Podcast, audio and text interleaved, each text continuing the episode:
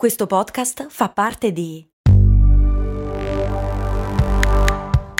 Voice Podcast Creators Company. Se a volte ti senti così, ti serve la formula dell'equilibrio.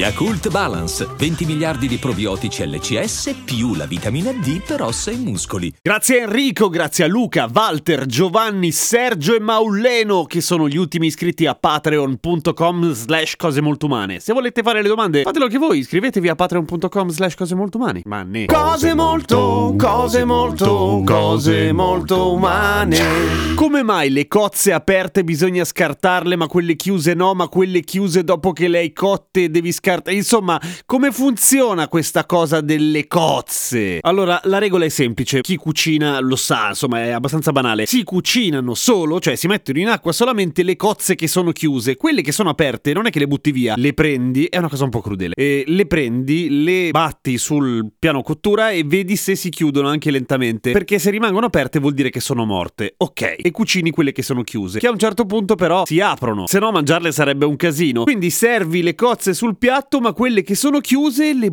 butti via perché non si sono aperte, perché sono morte anche quelle. Quindi come cazzo funziona cozza cazzo? Ovviamente l'idea è che le cozze vanno cucinate vive. Tendenzialmente essendo degli organismi molto semplici verrebbe da pensare che non provino dolore, se non altro. In fondo le cozze sono solamente degli animali filtranti che non fanno altro che bere e cacare acqua. Sucare acqua, cacare acqua, sucare acqua e cacare acqua, come dice il professor Bellati che ho consultato per questa puntata, sono degli animali sucacanti. Ma credo che sia un termine inventato da lui. Ma tornando al motivo motivo del perché. Allora, le cozze si mangiano vive perché? Perché quelle che sono già morte tendenzialmente hanno uno stato di decomposizione che è già pericoloso, perché basta molto poco perché dei brutti batteriacci cattivi proliferino dentro i frutti di mare. E come finiamo noi? Male, ma non morti. Di solito finiamo al cesso, nei casi peggiori al pronto soccorso, insomma, bis- bisogna veramente mangiarne tante per morire male. Però, insomma, ci sono una serie di cose piuttosto noiose, compresa l'epatite, che non è proprio una passeggiata. Insomma, è importante questa cosa qua delle cozze, ma perché a volte sono chiuse, a volte sono aperte? Perché funziona così, quelle che sono chiuse prima della cottura sono evidentemente chiuse perché sono vive e non hanno nessuna voglia che tu le apra e hanno tutte le loro ragioni. Quando le metti nell'acqua calda, muoiono, povere bestie, e quindi si aprono, si rilassano, perché le cozze funzionano così, sono, l'avete in mente, no? Cioè sono bivalve, quindi due conchiglie, una chiusa sull'altra, tenute insieme da due muscoli della cozza molto molto molto forti, molto tenaci e molto difficili da scollare, per cui stanno chiuse finché sono vive, poi nel momento in cui muoiono, poverine, si rilassano e le valve si aprono. E quelle che restano chiuse allora? Quelle perché erano chiuse già da prima, ma erano morte già da prima e infatti sono banalmente in rigor mortis, una cosa che in cose molto morte abbiamo spiegato un sacco di tempo fa, cioè i muscoli sono tesi, duri e chiusi perché è morta, ma l'acqua bollente non è sufficiente a far deteriorare le proteine di questi muscoli a un livello da appunto farle aprire, per cui è per quella ragione lì che quelle che rimangono chiuse anche dopo la cottura si scartano. Potremmo dire che banalmente quelle aperte sono morte da tanto tempo, quelle ancora chiuse prima della cottura sono appena morte, appunto in rigor mortis, che è una roba che dura non tantissimo, ecco. E la stessa cosa funziona anche per un sacco di altri molluschi, come ben sapete. Per cui se cucinate le cozze, ricordatevi, se è aperta, bussate per vedere se chiude. Se è chiusa va bene, se è aperta no. Prima. Dopo invece deve essere aperta. Se è chiusa non va bene. Povere cozze. E quella cosa di mangiarle crude ma metterci il limone che disinfetta tutto? Beh, il limone disinfetta tutto e ha lo stesso effetto sui batteri delle cozze che ha ad esempio l'acqua e limone per tutta una serie di patologie oncologiche, cioè un cazzo di niente. Il limone è molto buono se volete, ma ovviamente non disinfetta, se no si userebbe il limone, mica il citrosil o quelle altre robe là. Quindi non mangiate le cozze crude col limone, che è come mangiarle crude e basta, è pericoloso da un punto di vista delle infezioni gastrointestinali e non solo che potreste pigliarvi.